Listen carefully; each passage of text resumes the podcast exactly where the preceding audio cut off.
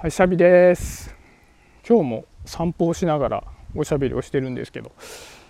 やっぱり昨日やってみて思ったんですけどこのスタイルで喋りながら歩くっていうのが好きなんですね。なんか気持ちいいんですよ。だからまたちょいちょいこのスタイルになるのかなと思うんですけどまあ、そんな感じでねちょっと今日も喋っていきたいなと思うんですけど今日考えたいのは目的についてなんですよね。例えば僕がこの音声配信をやっている目的って何だろうなって思った時に僕はこれを完全に趣味でやっていてこれでお金を受け取っているわけでもないしなんなら今すぐ辞めてしまってもいいけども続けてるってことは何かしら目的があるっていうことじゃないですか。でそれを考えた時にじゃあ僕何でやってるのかなって思った時に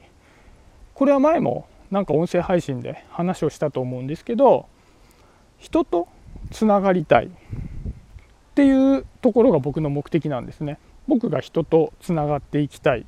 ていうのがこの音声配信の目的だったりします。もっと言ってしまうと受け入れられたいみたいな気持ちが強いんですね。でもともとこれを言語化して音声配信を始めたわけではないんだけども音声配信をしていく中で気づいたことなんですよ。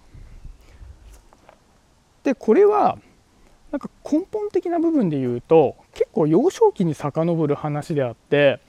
なんか僕は人と一緒にいてもあんまりこう自分が輪の中に入っている感覚が乏しかったんですね。でそれはなんかみんなとうまくやっていけないとか社交性が低いとかそういうことではなくて僕はどっちかっていうと社交性がある方だったのでパッと見うまくやっていたりうまく立ち回っているようにはできたんですけどなんですけど自分がその輪の中の一部になっているというのがどうしても感じられなくてなんか心のどっかで一りぼっちな感じの、まあ、一りぼっちに感じることが多かったんですね。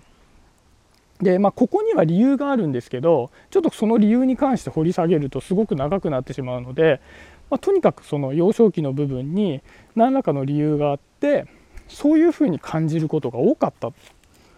だから僕はその人とつながるっていうことを実現したいっていうのをすごく心のどっかで、まあ、満たされないものとして持っていたのでこの音声配信にもそういった目的が感覚的にあったんだろうなっていうふうに思うんですね。でなんか僕がすごく感じたのは多くの表現活動っていうのは、まあ、人それぞれ理由があると思うんですけどこうやって表現する目的っていうのが言語化されてるされてないにかかわらずあるんだろうなと思うんですね。この間、まあ、僕ここの音声配信でしつこく振り返ってたんですけど演劇の舞台に上がったんですね。でその演劇の舞台に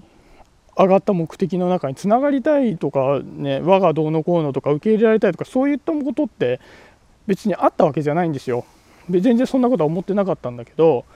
実際に舞台に上がってみた時にすごくそれを感じたんですよね。なんか自分がそういったことをすごく求めていてその演劇の舞台を通してそれを満たしたいという気持ちが強くあるなっていうのを感じたんですだから結局なんかその動機としてあ満たされたいみたいなのが強くこう認識自分でできてなかったとしても結果的にやっぱりこう心の奥底にある願いみたいなものはやっぱ出てくるんだなっていうのが面白いなと思ったんですね。うん、で最近僕の友人の太陽さんという方が Kindle の本を出したんですね。タイトルはえっと、音声配信者のための世界観の作り方という本で、まあ、これは非常に面白い本で僕も一通り読んだんですけど、まあ、言ってしまえば音声配信者の方がどうやって、まあ、リスナーの方々に自分の気持ち伝えたいことを伝えていくのかっていうことを細かく分解して解説している、まあ、いわゆる教科書みたいな本なんですね太陽さんの理論でいう教科書みたいな本ででそこにも目的っていうワードが何度も出てくるんです。でその時にやっぱりあそうなんだとやっぱり目的っていうのはすごく表現において大切大切なことなんだなっていうふうに思ったんですね。でも僕もなんかこういったことってもう最近まではこんな言語化をしていなかったし、まあ、多くの物事についていちいちいちいち言語化しないじゃないですか。なんですけどやっぱり言語ができていた方がじゃあそれを実現するためにどうしたらいいのかっていう打ち手も出しやすいし伝える時に伝わりやすいじゃないですか。きちっと意識しているわけだから。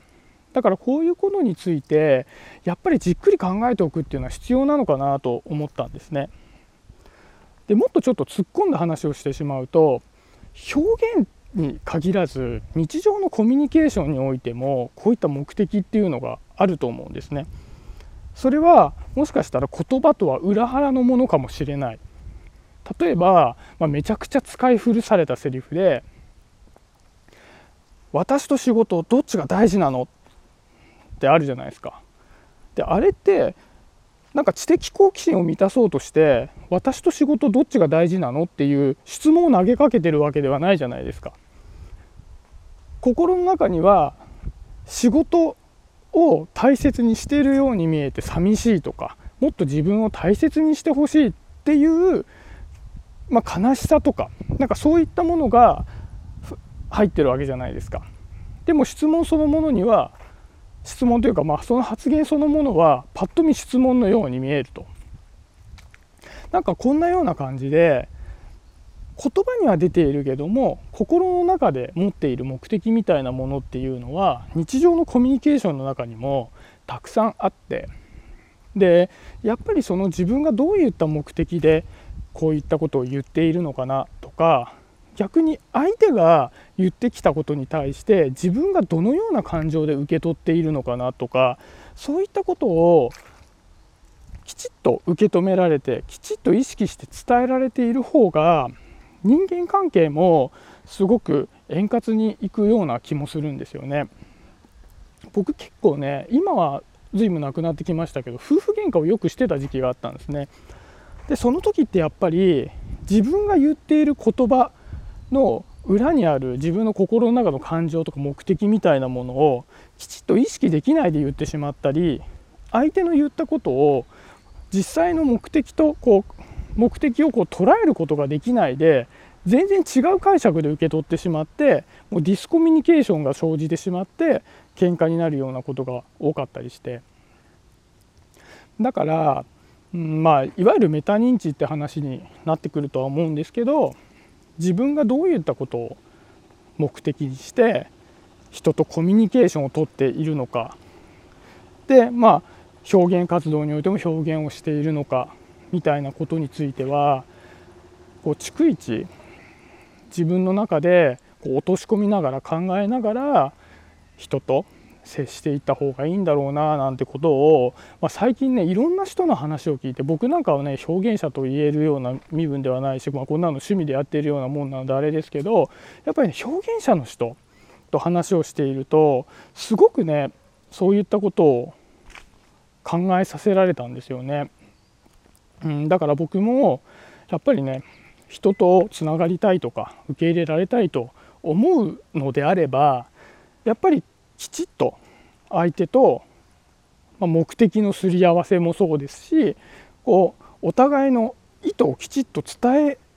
合いできるコミュニケーションを取っていきたいななんていうふうに思ったので今日はねその、まあ、広い意味での目的っていうことについて考えてみました。これはねやっぱりこう自分の人生における目的みたいなことでもあるし細かなコミュニケーションにおいての目的ってことでもあるしなんかいろんなことにね当てはまるような気がしたので僕もね逐一そういうことを考えていきたいななんていうふうに